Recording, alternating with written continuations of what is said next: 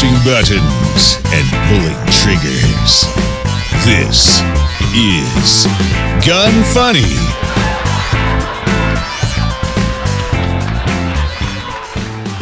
Welcome to Gun Funny episode 314. Today I'm going to chat with Brian from Columbia War Machine, discuss the blatantly unconstitutional revocation of carry rights by the governor of New Mexico, highlight the new NARP from Beretta, and talk about an outrageous theft of a P80 by a gun shop in Albuquerque.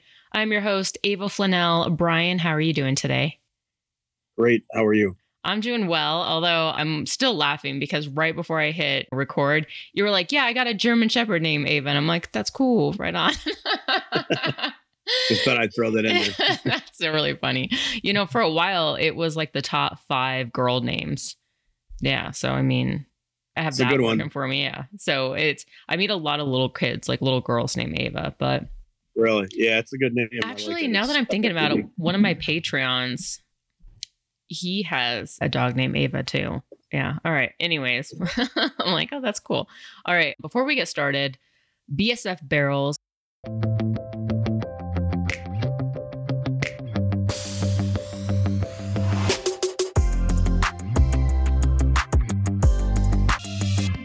I don't know if you have any experience with them, but they make really cool carbon wrapped barrels.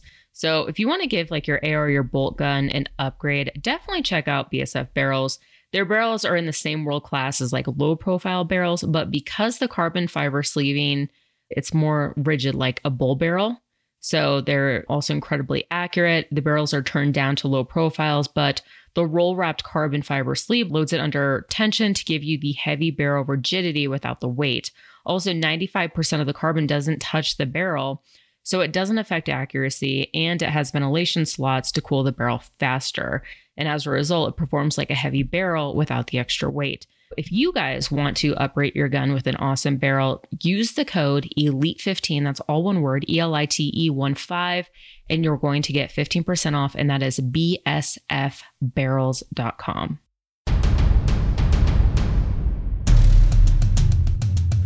Learn the things you never knew on Deconstructing the Industry.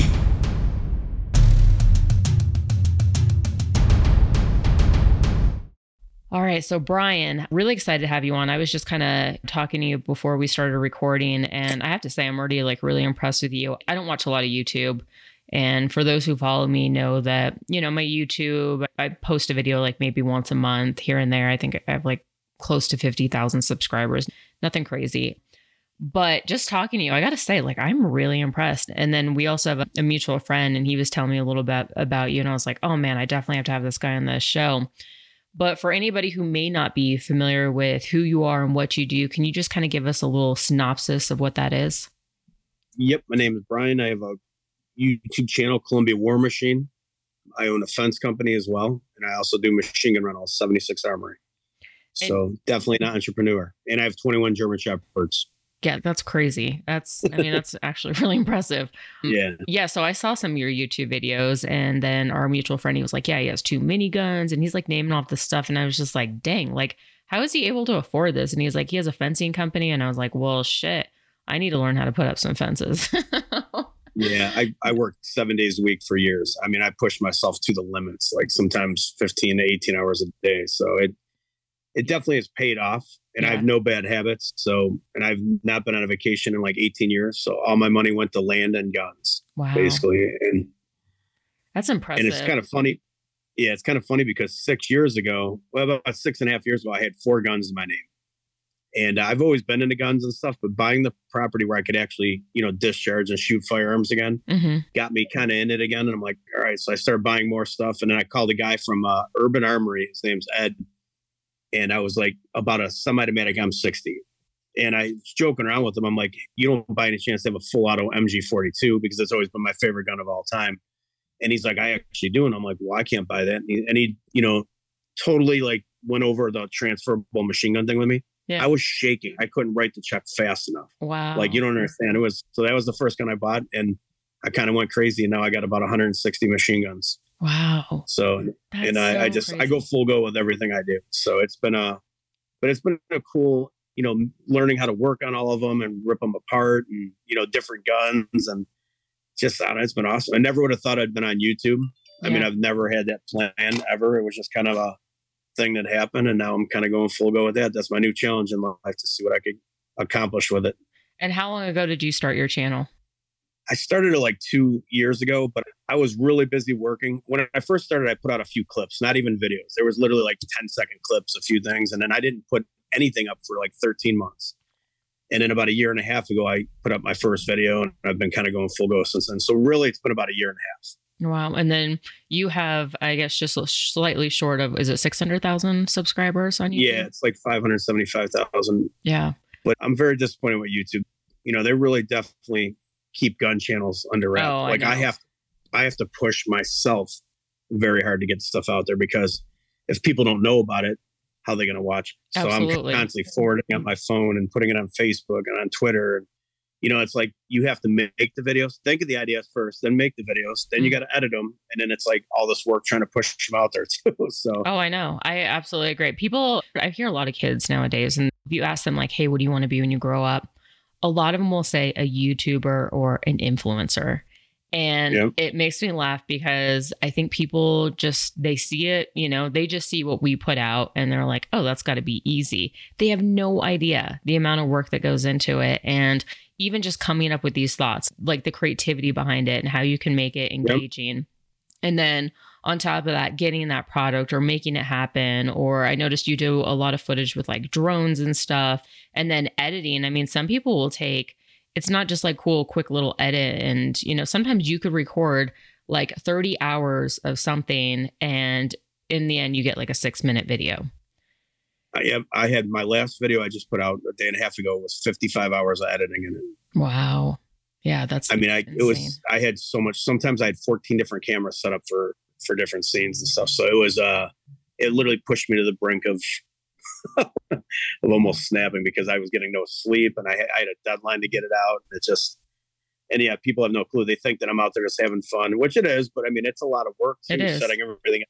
You know, I'm like a director out there. I'm in the videos. I'm thinking of the ideas, making sure everything is safe, because, you know, there's firearms involved, and it's just a lot of, I just like to do crazy things. I cut a car in half with a machine gun. I cut an ice cream truck in half. I try to think of unique things that other people haven't done. You know what I mean? So it's, which is also a full-time job in itself. It is. I'll be like putting up fences, and all of a sudden something will pop in my head, and I'm like, I'll grab my phone and hurry up and write it down. So I forget. I know. For me, it always comes in the shower. So then I'm like, okay, I have to remember this so that I could write it down, because it, you know, if you don't write it down, then you lose your thought. Okay. So let's kind of go back a little bit. And when did you start your fence company? I started my fence company in 2009. My father owned a fence company, and then he had a stroke. So I went to go work for another company, and just decided I was going to start it. So I started in 2009 when the economy was doing great. Just kidding. But it was, I just knew I was going to do it. So that was a challenge. And I built it up to a pretty good sized company and put a lot of effort into it. You know, the house I had at the time I sold, I actually moved into my shop and lived in my shop for 4 years and worked 7 days a week. And, you know, that was one challenge. And then once I bought my property, that was like another challenge doing that. Now YouTube is my new challenge. I want to see what I could accomplish with this. Yeah. And the way I look at it is, it's kind of like really cool to think of an idea, you know, actually make it and then get it out there for people to enjoy. It, to me, it's like you're creating something that's just like, that just wasn't there before. It's something that's cool. Like, you know, like me shooting down the RC planes with plastic bullets, like no one's seen anything like that before. So it's like, it's like a new kind of adventure almost. And to make it all like work out good. And then you see sometimes where you're like, man, I wish I would have edited that a little bit better. I wish I would have did this, you know? So it's constantly trying to improve and make a better video every time. And I'm sure you understand exactly what I'm talking about with that. Oh yeah, absolutely. I'm going to take a quick break, talk about Gators iPro.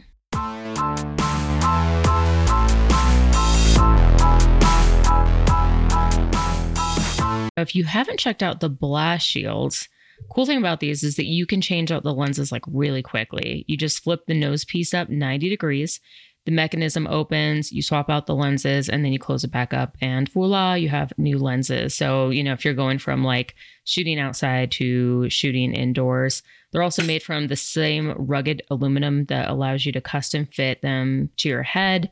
You can get them non-polar smoke lenses or their mil-spec ballistic lenses in clear. You could also get the fast photochromic from like clear to smoke, which is what I have. So like if you walk outside, it automatically changes to that smoke color and it protects your eyes. And they're available in that package where you can get the smoke or the clear, or you can buy replacement lenses, but they start at $180 for the non-polar smoke. Definitely check them out. Don't forget to use the URL. This URL will get you 15% off, and that is Gators, GATORZ.com/Ava. Let's go back to you having 21 German Shepherds. When did that start? Since I was probably 2 years old, I've had a German Shepherd at some point in my life. And when I started my fence company, I've always had them. And when I started my fence company here, and I had to get rid of my house because the economy was bad and I couldn't afford it, I actually had to give up like two of my German Shepherds to homes. And it was the hardest thing I ever had to do. I told myself, oh my God, because when I was getting the building for my business, I was actually renting it at first, and they would not allow me to have dogs there. So I had to give them up. And that was like a big, you know, when something like that happens in life, these are like my kids. Like I had to, you know, and it really gave me the drive to push hard. And I said, I swear to God, once I get the opportunity, I'm going to rescue dogs and do everything I can. So, you know, I bought my first German Shepherd. I was doing a fence job next to, you know, somebody that had puppies for sale. And I went over there and fell in love with this one. I paid like $2,500 for him. I mean, he was, dang. Yeah, he was like, his dad was like the champion of US and Canada and stuff. And it, for me, that wasn't the thing. It's like you get that feeling about a dog right off the rip when you see one that you like. So I got him. I was doing a fence estimate for somebody, and they had a really pretty female German Shepherd. And I'm like, oh my God, we got to breed our dogs and make puppies. And you know what I mean? So we did it. And, you know, that's how I started everything. And we got puppies. And so I feel like they're like, you know, I kind of made them because I put this all together. And it just kind of started from there. And then we started rescuing dogs. And I mean, we've rescued, right now we have 9 rescued German Shepherds with us. Wow. So, and every time we have puppies, usually we keep one. We have puppies right now. So I'm like, God, we don't, but it's like, you always get attached to one of them. At least, I know. And German Shepherd puppies are so cute. They're like little roly polies. Like they're just like, they're like little bears. Almost. Yes. That's what it, yeah. So I don't know if I have said this on my podcast before, but I guess I don't mention it that often. But for those who don't know, so my dad's Dragon Man, and I haven't really been, it's not like I was like secret about it, but I didn't really publicize it much, you know, in the last, well, probably like 8 or 9 years. Only up until this year have I been a little bit more. And that's just because I feel like I've created my own success and I'm not piggybacking off anyone else's success, which I hate. And Brian, you hate that as well, which, you know, we were talking about this beforehand, and I was like, man, I love that already about you, because I hate when people have that entitled mentality, or, you know, they steal other people's success and they can't create their own. But, yep. So anyways, my dad's Dragon Man, and you saw a YouTube video where I was interviewing him and we were going over, I think, World War I stuff. And you were like, man, I love that guy. You said that he is your, what is it? Your 30-year what? Like 30 years. I would say that I truly think he's my long lost dad. Yeah, that's so funny. because we literally have so much of the same in common. Just, you know, I've been watching him since I got into guns again, and one of my workers told me about him at first, and I mean, I just started watching all his videos, and I just, his like demeanor and everything is awesome. Yeah. You know what I mean? It just has like that outgoing, and just seeing the stuff he's accomplished. It's like, you know, I'm proud of what I have, and I've seen his is like a whole nother level. And that's why I always tell people, I'm like, man, I hope in 30 years that I'm like, you know what I mean? That I'm like still like into it as much as him and everything. I'm just very, it's awesome. And the fact that you have accomplished as much as you have too, it's, I mean, it runs in your guys' bloodline for sure. You can tell. Yeah. So. Yeah, I definitely had, I mean, both my parents, they raised my sister and I to like be very entrepreneurial and just smart, and I guess in general with life. But as you're talking, I'm like, okay, it does kind of feel like I'm interviewing my dad, you know, like if he was younger. And then he's obsessed with German Shepherds. And so that's why. Is he really? Yeah, he has. Well, he finally started getting rid of them. And I think he's down to one that someone just took, because it was getting really hard for him to like keep up. But like at one point, I think he had like 12 German Shepherds, and he would open the fence that went around his gun store. And so that was just kind of like as additional security. But they, you know, a lot of times they'd have puppies. And so growing up, I always remember like I'd get excited when there was a litter of puppies, because I'm like, I just want to play with them. My dad's like, nope, they have to be attack dogs. You can't play with them. And I was like, but they're so cute. And I'd like sneak one away and just like play with it. And it's really cute. I think it's official. I think that you're my long lost sister. Yeah. So we, I mean, the German Shepherds, the guns, everything, like, you know, I mean, the drive, all this. Yeah. I mean, I'm telling you. I just assumed that you knew the German Shepherds. I didn't know that you didn't. I did not, honestly. I did see in one of his videos before, but I didn't know he had that many. Yeah. You know what I mean? Like, I've watched a lot of his going through the museums and his house and all that stuff and showing the hot rods and everything like that. But it's, I never knew he had that money. That's awesome. Yeah.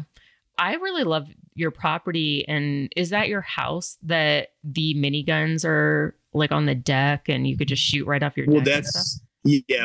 That's kind of like, I have 55 acres total, and it's three parcels put together. So my house would be more to the north. You really don't see it in the videos. But that when I built that property over there, it was just flat farmland. So I dug all those lakes, built the mounds. Oh, wow. And that mound is about 45 feet tall. And I decided I was going to build a pavilion at the top of it. So when you're overlooking, I mean, it looks awesome. It looks like, I call it my Viking kingdom, because it looks like something to be in like Norway or something. Yeah. You know what I mean? So it does. I didn't realize you built the lakes. That's really impressive. I just thought that was already there. No, we dug all that, built everything. I built all the pavilions. I got decks, pavilions, everything out there. A lot of, you know, my German Shepherds love it out there too. In fact, tomorrow, that's exactly what I'm going to be doing, is taking all of them out and letting them swim and run around and play. And it's just a great feeling. Yeah, absolutely. Let's talk about some of your videos. So I just recently watched the one where you're using the plastic ammo. Who makes that, by the way? Man, I know it was made in Germany, and I did know the name for a second, but it's the DAG ammo. The stuff from miniguns is awesome. And I did a whole video on just the ammo, because people are like, I can't believe you're shooting up at there at these RC planes and stuff. I said, this ammo, if you shoot it like a cannon at an angle, the furthest it will go is maybe 270 yards. Yeah. Like, and it really, in the video, I show me shooting like a refrigerator at like 50 yards and it just dents it. Mm-hmm. I had to get it like 25 yards away for it to actually go into the refrigerator. But for these RC planes, that's perfect. And, you know, for any time I do the rentals, I have people shoot it because it's safer, just in case they shot high in the air or something. Exactly. It would, you know, it goes a couple hundred yards and then literally falls. It does no damage. So it's like safer, but you still get the effect of shooting it. Interesting. Do you get the recoil as well? No, that's why I'm able to shoot it from the hip in the video. Oh, okay. I would never try that with live ammo. Yeah. I think there's like 400 pounds of like kickback or pressure of recoil with the live ammo. And there's only like 40 or 50 pounds of the plastic. So I could hold that, but yeah, you definitely lose control if you try to shoot like 100-round belt through the, like Predator style, like I do a lot with the plastic ammo. Yeah. And where did you get the RC planes from? I've met a couple pilots that I'm kind of friends with around here. We've talked about it last year, because last year I did a video where I shot styrofoam planes and we were just throwing them off the deck and shooting them. And we're like, man, RC planes would be like a whole nother adventure with this. So we started talking about it and getting it ready to go. So they're they're called the Cleveland Quad Squad. And they do all kinds of, you know, RC races. They do, you know, fly RC planes and stuff. So we met up and got it together. I have a part one of this video too, which is pretty good. But this one, the last part two, I put, 300 man hours into it easily. Like it literally was the most money, effort, and stress I've ever done in a video. It was like making 4 videos at one time. Wow. Yeah, I can only imagine just kind of skimming through your videos. I'm like, this was not an inexpensive video to make. And no, I mean, so my co-host, Dalen, Civilian Tactical, with my other podcast, I think he did where he shot diamonds out of a gun. And he was like, that was a really expensive video to make. But like, I'm looking at your stuff and I was like, yeah, those laboratory, you know, made diamonds. I was like, that's nothing compared to some of the stuff that you're doing. But my main thing is I want to make sure that, like, I want people, when I'm all said and done with this, to say, oh my God, this guy made the best gun videos ever. Yeah. Like right now, are you familiar with FPS Russia? I don't think so. All right. FPS Russia was like, he hasn't been doing it for a while because he ended up getting in trouble and stuff. But his videos were like insane. When I first started watching your dad's videos, I was watching his. And he just did like, I mean, he like drove a tank through a house. He just did all kinds of crazy stuff, but he was super funny and like just did crazy things. And it was like, I mean, he almost killed himself like 3 times, blowing up Tanner Night, where like doors off of trucks flew by him and stuff. But anyone I ever talked to about gun channels, they're like, oh my God, FPS Russia was the best. It's like, even no matter who's going now, Demolition Ranch or anyone, it's like everybody knows that, wow, FPS Russia was the, he was like the top guy. You know what I mean? Like the poster child for gun videos. Yeah.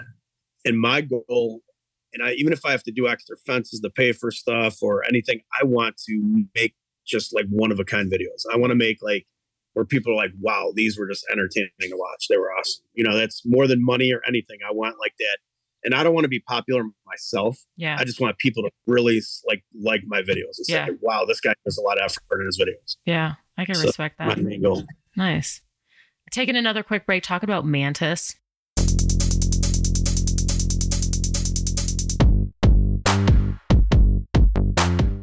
If you haven't checked out the Blackbeard X yet, definitely do so. It gives you the capability of the Mantis X along with the trigger reset of the Blackbeard so that you don't have to rack the charging handle on your AR every time you shoot it. And there's a version coming out soon for the SIG MCX. In addition to the normal analysis, it also gives you the analysis based on your movement. It tracks your delay to get on target, and it gives you metrics on how you can increase your speed without affecting accuracy. It shows you how much over travel on a target transitions and the path of transition.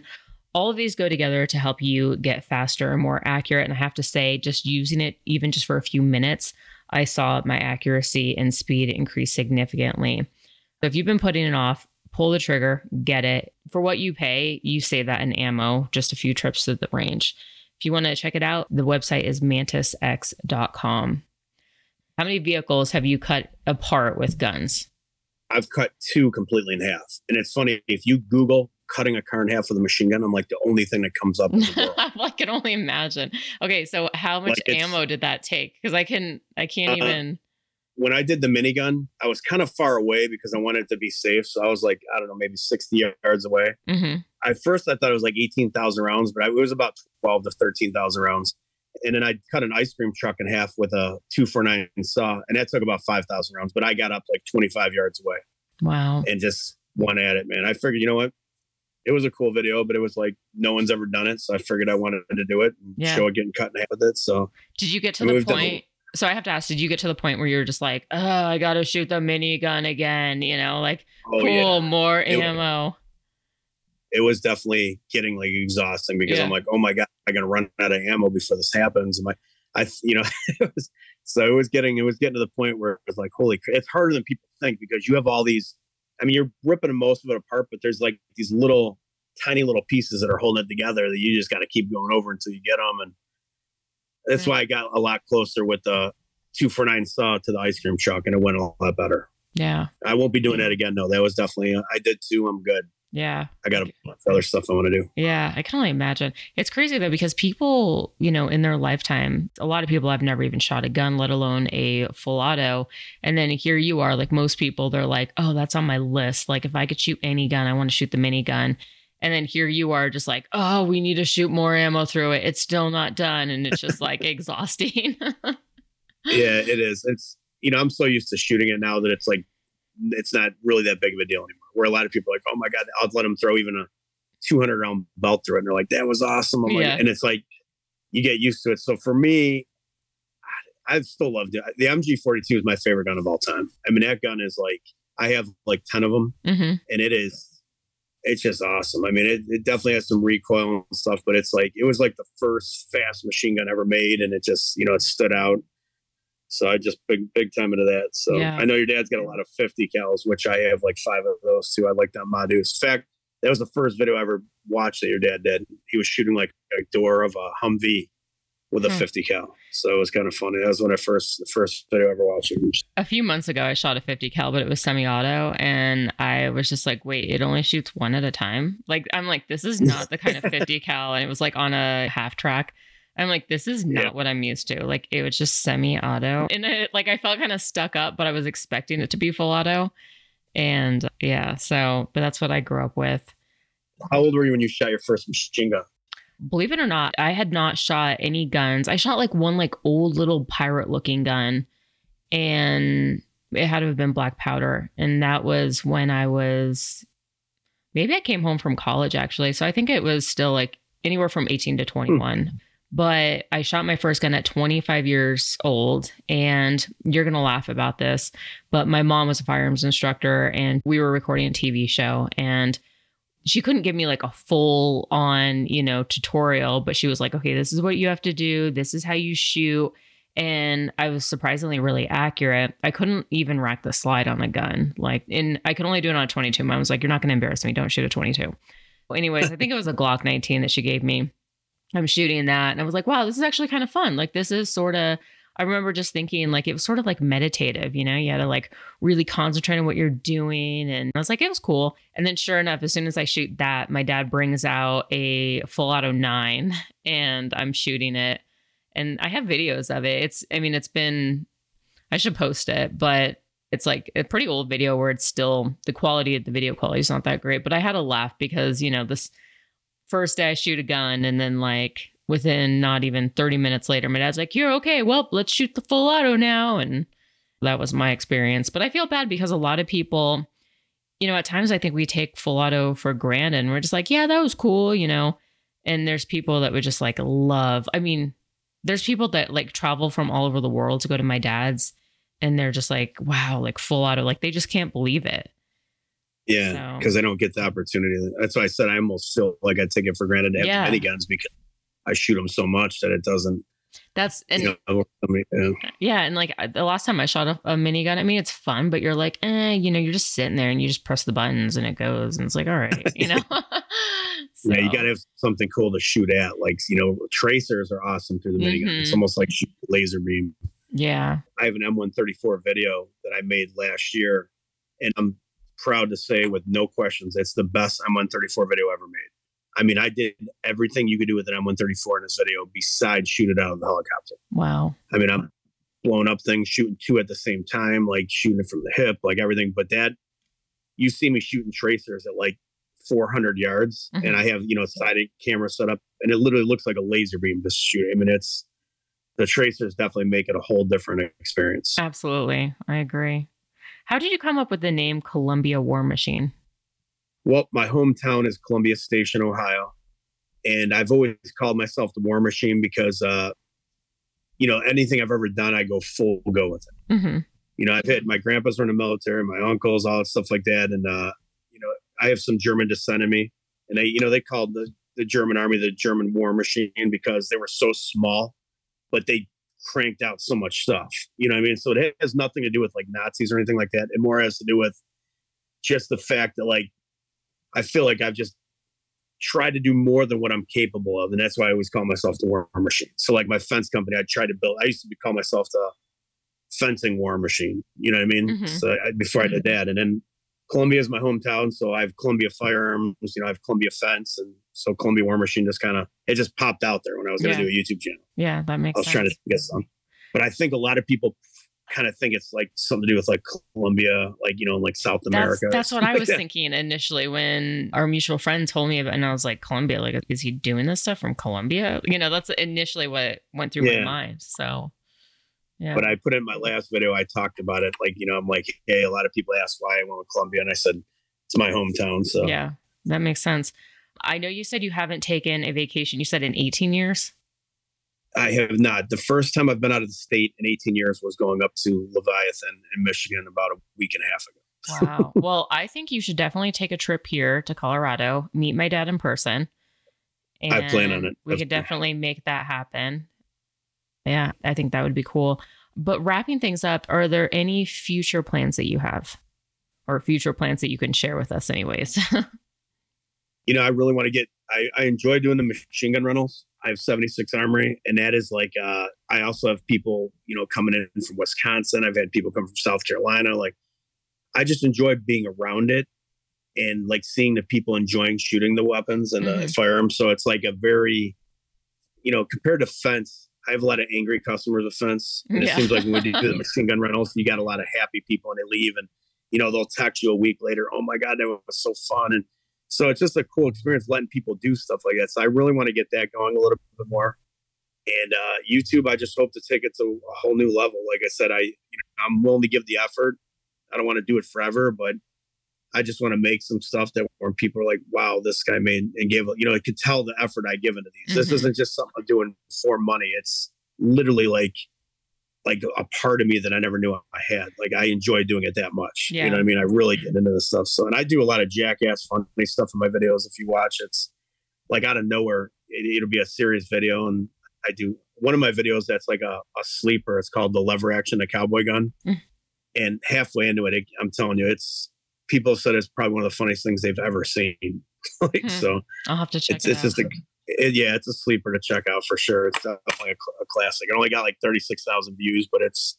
Doesn't that suck? Like things that you're like, this is going to be a big hit. Everyone's going to laugh at it or they'll appreciate all the work that's put in. And then it like doesn't. Yeah. And then you put together like a little short that's like, you know, like 3 minutes long and everybody's like, it gets more views. And you're like, all right, that's cool. Yeah, it's crazy. Like I put out a short of me shooting the minigun with tracers. Mm-hmm. And I was going through one day. I'm like, oh, this would be a cool shirt. I threw it out there and it's got like 150 million views now or something like that. So it's like, I know it always happens that way. Yeah, it's crazy. And then some of these videos, I put so much effort and time into them. And it's just, you know, it demoralizes you when YouTube just doesn't push it. They just don't. Agree. You know what I mean? Even my subscribers a lot of times say they don't get notifications and things of that nature. So it's a fight, but I'm not going to give up and let them beat me with it. Yeah. You know what I mean? You just keep going harder at it. For anybody who is in the area who wants to rent machine guns, or even if they're willing to fly to you, or I mean, hell, even use your fence services or check out your YouTube channel. Can you give us all the info for that? Yeah. My machine gun rental business is 76 Armory. Like I said, we're in Ohio. You can reach us at 76armory.com. My fence company, I'm definitely trying to slowly but surely like go down. But if you're in Ohio and you're listening to this, give me a call. Columbia Fence. And then my YouTube channel, Columbia War Machine, is my main. That's what I'm trying to really get going on big time here. And so I think if you watch my videos, a few of them, you will not be disappointed. And that my channel is not a talking 20 minutes, shooting 1 minute. Yeah. It's shooting 20 minutes, talking 1 minute. Oh, well, like mine's the opposite. Very. No. And I'll tell you what, talking to you, I've been very amazed at like your whole demeanor and everything too. Like I said, it's awesome. Like I said, I have seen your YouTube thing, but I have not known about the podcast. Yeah. So it's thanks. Cool to know. Yeah, I appreciate it. Well, I do appreciate how much pride you take into stuff. Like, I think that's what it is like, I don't think people take pride in their work or their life. And, you know, just from talking to you, I'm like, ultimately you're like, oh, I don't care about the money or like that. You take pride in what you do. And I think that that's always it's always exciting to meet somebody else who has that same outlook, I guess. I mean, and I think also I get that from my dad, like even the way I take care of my stuff and my yard and stuff like that. And I took a picture of like me mowing my grass and I was like, yeah, Dad, I still got this lawnmower that you gave me like 5 years ago, changed the carburetor on it and filter. I mean, I had to look up some YouTube videos for that because that was way out of my wheelhouse, but that's a feeling of accomplishment to do that. That's awesome. Yeah. But like when I mow my lawn and the nice like lines and stuff, and so I took a picture and I was like, you know, I was just thinking like, I definitely take pride in what I have. And I'm like, you taught me that. It's always nice when you meet other people that have similar values and an outlook. And so I do appreciate that. And I hope that you end up getting a lot of subscribers from this podcast and that you continue to grow because you're doing an awesome job. And I do appreciate all the effort that you're putting into it. The feelings likewise. I hope everything continues to grow for you as well. Thank you. I could tell the effort and everything you give as well. So I kind of wish we lived closer because I definitely still think I'm your long lost brother. Yeah. I mean, I don't like have German Shepherds. I have a little, you know, Chihuahua. She's 4 pounds. Yeah. I love all dogs. I know. I feel the same way. All right. So moving on with the rest of the show. So IWI.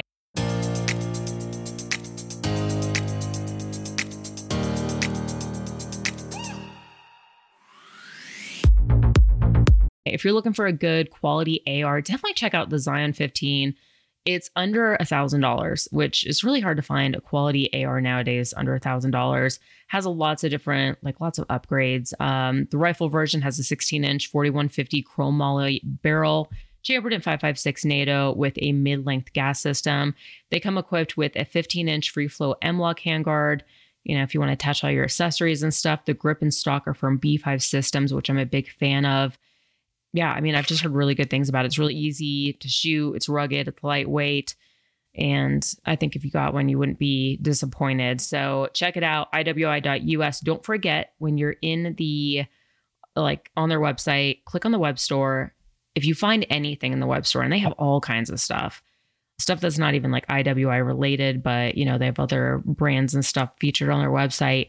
Use the code GUNFUNNY15, all one word, and that's getting you 15% off everything in that web store.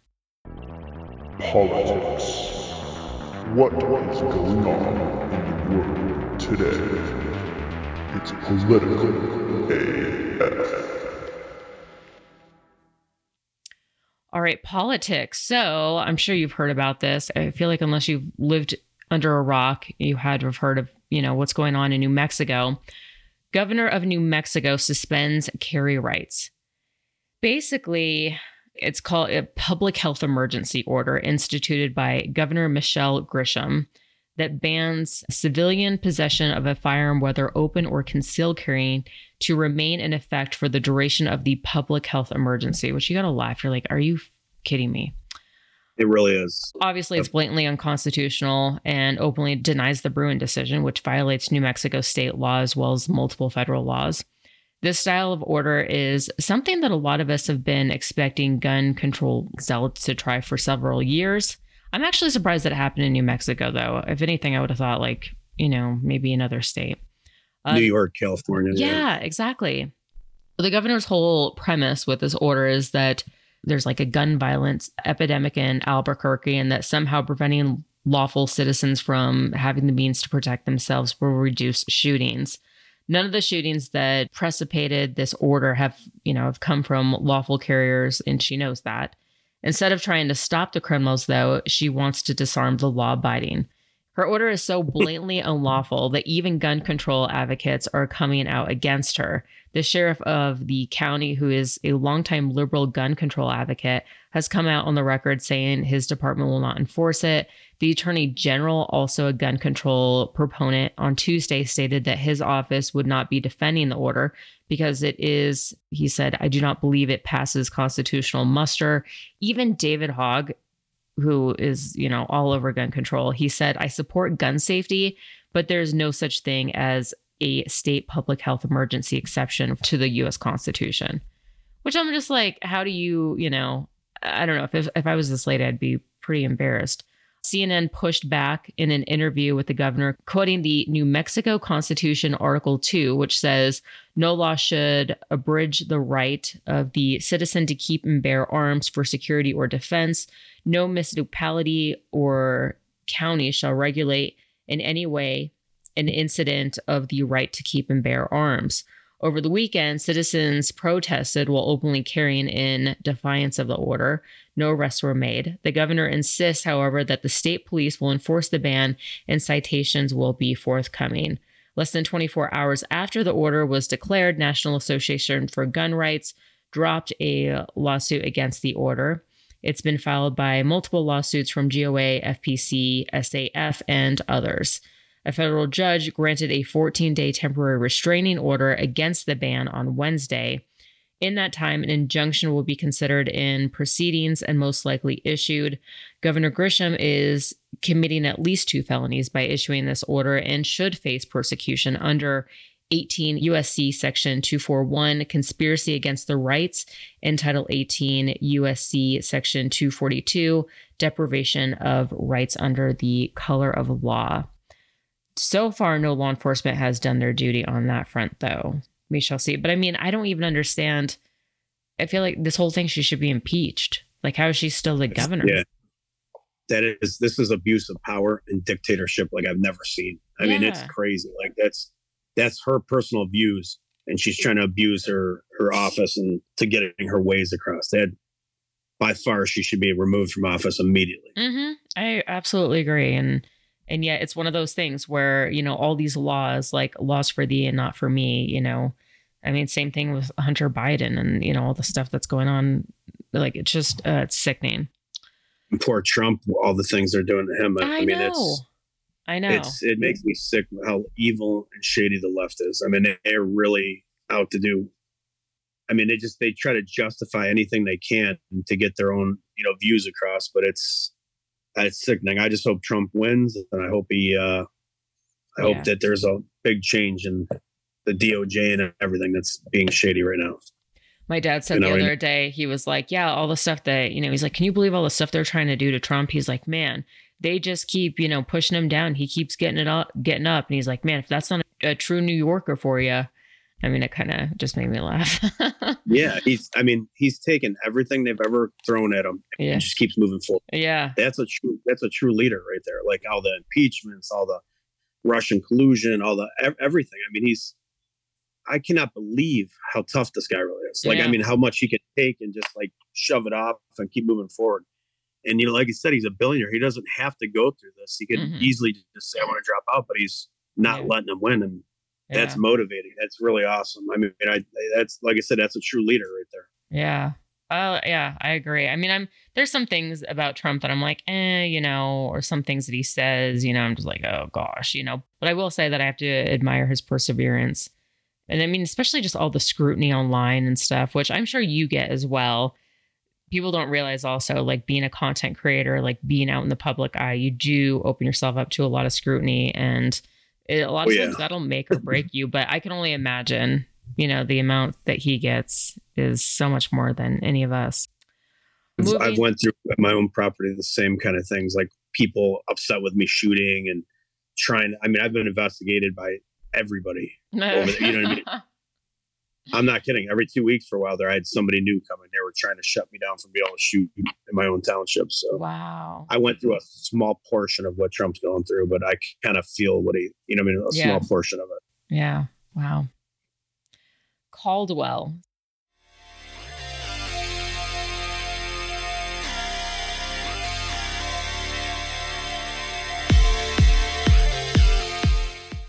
If you're into ski or trap, definitely check out the Claymore Target Thrower. I have one, and unfortunately, it's still in my freaking garage. I haven't even opened it up. I need a good shotgun, to be honest. Like, that's why I've been putting it off. But I've seen this thing, used it a few times. Like, it was an event that I went to for Caldwell. Seen it at SHOT Show. I mean, this thing is like really impressive. You don't need to use batteries. You just literally like step on it and it throws these clays, and it throws them anywhere from like 55 to 70 yards and has multiple modes. And like I said, it just operates with your foot. And then you could also kind of like change the flurry that you want. It's cool. And then also it's like really easy to transport. So it has like an adjustable angle, and then it collapses so that you can easily transport it and then, bring it to the range and vice versa. MSRP $329. But if you use the code GUNFUNNY10, all one word, you're going to get 10% off. And that is CaldwellShooting.com. Tactic Talk. Discussing popular guns and gear. Love it? Hate it? Find out now. Today in Tactic Talk, Beretta debuts the NARP. On Tuesday at the Defiance and Security Equipment International Show in London, Beretta unveiled a brand new rifle design called the quote-unquote New Assault Rifle Platform that stands for NARP.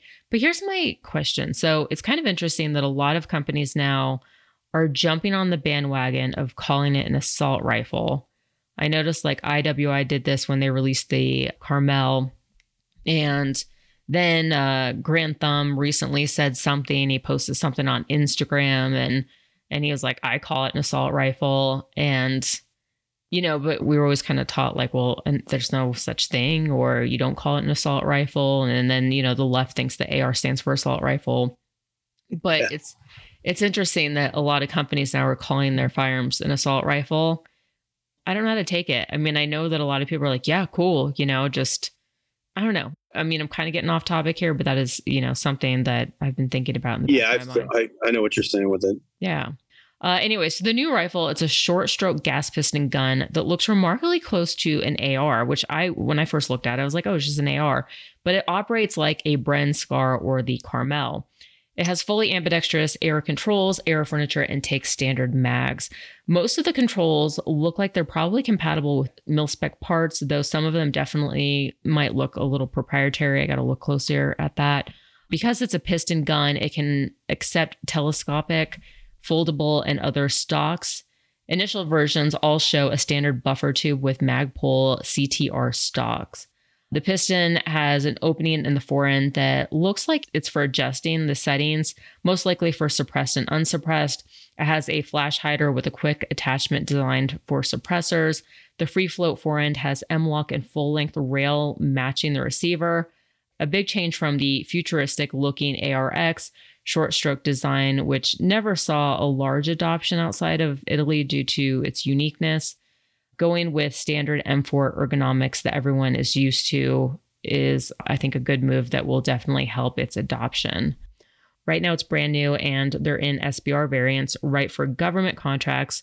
So it'll probably be a while before we see civilian versions, which maybe that's why they're calling it an assault rifle. I don't know. Actually, you know, if anyone's listening, I want you guys to write me and correct me on this or educate me. Or maybe I'll just hit up, you know, Mike Grantham and ask him to elaborate on this. But anyways, yeah, so if they do come out with a civilian market, I would definitely be interested in getting my hands on one because it looks pretty cool. Q&A. There's no such thing as a stupid question. Just kidding. Visit gunfunny.com/contact to submit yours. Today's Q&A is Biden didn't really comfort Hunter by talking about the time his son was indicted for gun crimes, did he? And this comes from the Babylon Bee. Which there's a link to if you guys want to read it. But no, obviously not. That's from a hilarious satire article from, like I said, the Babylon Bee. They wrote it after Hunter was indicted yesterday on 3 gun charges in Delaware. And obviously we know the indictment isn't really going to go anywhere, but it was good to finally see charges filed since a normal person would have already been serving jail time. It's pretty hilarious, and it's written just like some of the other stories he's made up recently. I've included a link if you guys want to check it out, but I think you should. It's pretty funny. Moving forward, Smith & Wesson.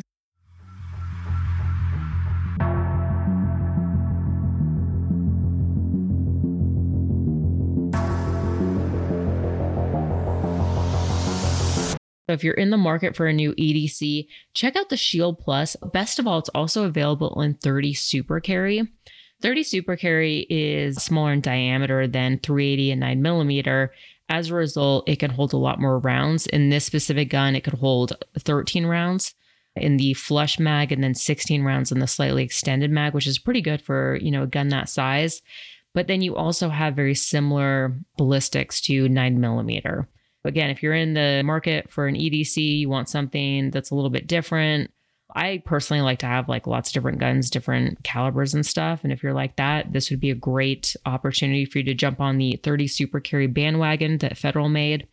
If you want to check it out, head on over to smith-wesson.com. Politics. What is going on in the world today? It's political AF. Today in AF. Another news segment that's been circulating throughout the gun industry is gun store steals P80. So let me elaborate if you guys haven't heard about it. So came out of New Mexico, and I'm just like, what is happening in New Mexico? Maybe there's a lot of people from California moving there. I don't know what's going on, but sounds like, you know, what's similar kind of happening to Colorado, unfortunately. At first, the case sounded so absurd that most reporters in the industry were skeptical that it was even true, but it turns out the story actually checks out. Last month, an active duty service member stationed in New Mexico went into Shooter's Den in Albuquerque to purchase some Glock magazines and to see if the store had a holster to fit his Palmer 80 pistol. The store owner told him to bring his pistol and to confirm it. After trying a few, the owner noticed that the P80 didn't have a serial number and asked him to provide ID, which you don't need. And everyone has legally been able to make their own guns. So this guy hasn't broken any laws. He was confused, but he showed him the ID. His ID showed that he was under 21. The owner then said that he wouldn't give the gun back to him because he didn't believe he should have it because he was under 21 and there was no serial number. Jacob, who is 18, which means he cannot purchase a pistol from an FFL, However, he is able to build his own pistol, which he did, you know, completely legally with his Palmer 80. He repeatedly tried to explain that to the shop owner, who refused to return his property. The owner told him he would be turning it over to ATF and even told the kid that he would keep his name out of it if he got out of there. Jacob contacted police immediately to report the theft of his firearm, but they failed to show up before the shop closed. At first, Shooter's Den responded to requests for comments and said, "The ATF has cleared the situation and has allowed us to release the firearm back to the owner, and the situation has been passed on to the proper authorities. The owner has been contacted regarding the status of his Palmer 80 pistol and has yet to retrieve it." When the shop owner was asked about their authority to seize the gun, their knowledge of their state and federal laws regarding unserialized firearms, they stopped responding to messages.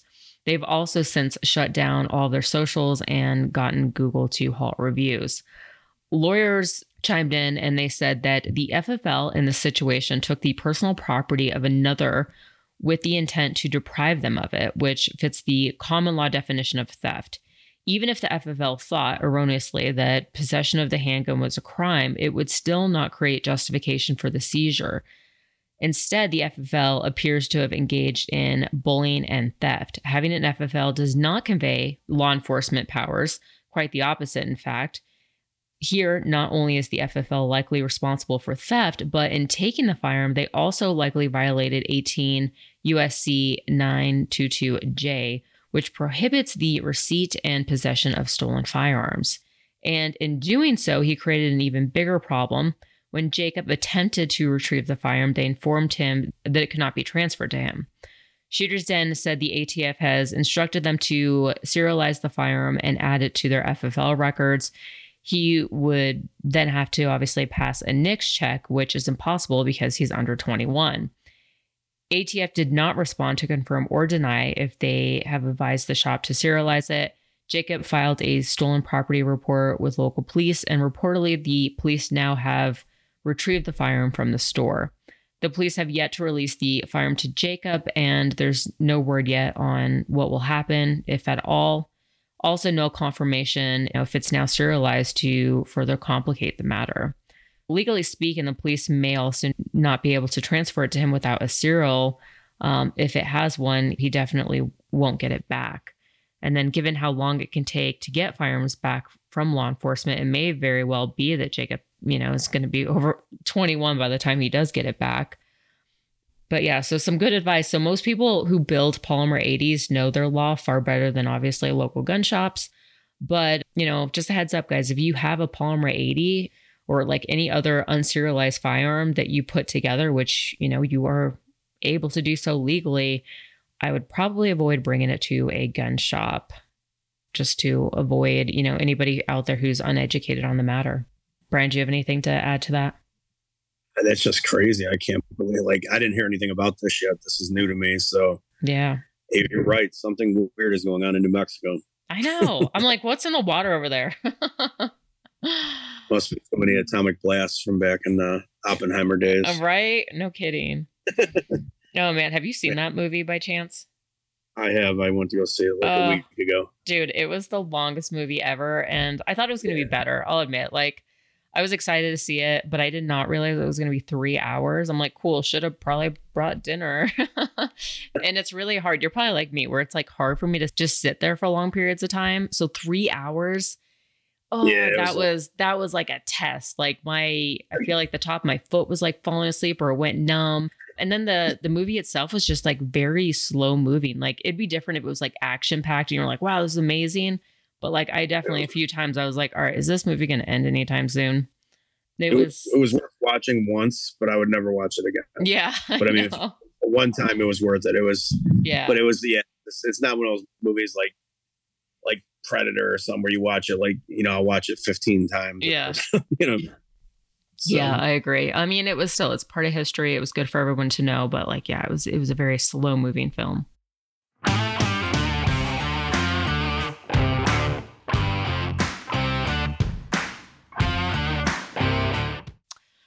Franklin Armory, actually, I'm kind of curious if you have any guns that have binary triggers in it, since you have all these full autos. And if you do, or if you've shot binary, do you enjoy it, or are you just like, nah, screw it, just, full auto all the way? I don't have any binaries. It's all full auto. Yeah, I do have quite a few guns that have binary triggers in it. And I don't know, I guess for people who can't be as lucky as Brian, Brian's like, okay, cool. For people, who unfortunately, may not have machine guns, but you want something that is like, you want to up your game, you're kind of tired of just shooting in semi-auto mode, definitely get a binary trigger. They have them for all different types of guns. They are releasing something soon that I wish I could tell you guys about, but I'm so freaking excited about it. Mine should be here soon to try out. And it's just fun. So with every pull of the trigger, you pull and release, 2 rounds come out. And once you get the cadence down, it's like, it's not completely like shooting a full auto, but it has similarities. Oh yeah, it definitely gets it close. Yeah. Yeah. And I have also noticed, I don't know if anybody else has noticed this, but my favorite is when the gun, like my first mag dump, when I'm shooting it in binary, it seems like that goes the best. And then after that, I don't know if like the gun just gets hot or, maybe, but I've always noticed like my first, maybe, I guess first or second mag dump shooting in binary mode, it's just like the best. I have the best cadence. I'm interested if you guys have that same experience, but in the meantime, check out all the binary triggers that they have. FranklinArmory.com. Don't forget to use the code AVA, that's AVA, and that's going to get you 10% off your entire order. And then there's just one review today, and it is from Tall Guy 12345, titled Peaches, which is my dog. 5 stars. Ava, you're brilliant. Love the energy and passion. Keep up the good work. That was like a nice little note. I guess because there wasn't another review, so, Tall Guy 12345, you win. Contact me. I'm going to send out a prize pack for you. Just go to contact us, at gunfunny.com, and I'll send that out to you. And then in the meantime, if you guys want to support the show, consider becoming a Patreon. You could do so by going to gunfunny.com, click on the support the show link, and then make a donation there. Also, Blown Deadline, he's giving away a $300 gift certificate every month to a lucky Patreon. So if you want like an awesome paint job on your gun, he is the guy to go to. Also wanted to thank the $25 Patreons who are Corbin Bonafide, Steak Holsters, Daniel Treadwell, Keith Callamore, Daniel Lee, Nick Theodosian, Tristan Smith, Melissa Ridings, and William Knave. And Brian, thank you so much for making time to come on my show. I know how busy you are, so I'm like, I feel very honored to have you make the time for this show and sharing your story with us and everything that you do. Can you remind listeners once again, if they want to check out your YouTube channel or rent firearms, what are the handles for that? Well, the feeling is likewise, too. I really appreciate being able to talk to you and kind of get to know you a little bit today. This has been awesome. And I appreciate you bringing me on the show and everything. And absolutely. Yep, Columbia War Machine is my YouTube channel. So if you want some serious action, like you were just talking about, not a boring channel, watch my channel. Okay, I feel like you're pointing fingers at me. We were like, not a boring channel. And I'm just like, okay, well, I'm the boring channel. Hi. No, it's weird. Just like you said, how Oppenheimer was kind of boring, like it wasn't, action. Yeah. I'm like a complete opposite of that. Like, yeah. It's definitely adventurous. And then I really appreciate you having me on, and look forward to hopefully meeting you one day. Definitely. They're both. So all right, guys. Awesome. All right, cool. Well, and then who knows, maybe we'll do a collaboration in the future as well. That would be a lot of fun. That'd be awesome. Yeah. If you get tired of shooting your minigun, I'll be like, all right, fine. I'll step in. Take one for the team. Have you ever shot a minigun before? I have, yeah. And the first time I was like, this is so cool. And then like the second time I was like, all right, well, this is cool. And then like the third time I was just like, all right. I don't know. I like when it's like handheld and you just feel it. Like you kind of like rock and roll with it. You know what I mean? Absolutely. M60 is also one of my favorites too. And I love shooting those. Yeah. I have some videos where I'm shooting 2 at the same time, Rambo style. Dang. I'm going to have to do some more like arm lifts for that, but that's awesome. All right, Brian. Well, I will talk to you later, and guys, I will see you next week. Yep, thanks again.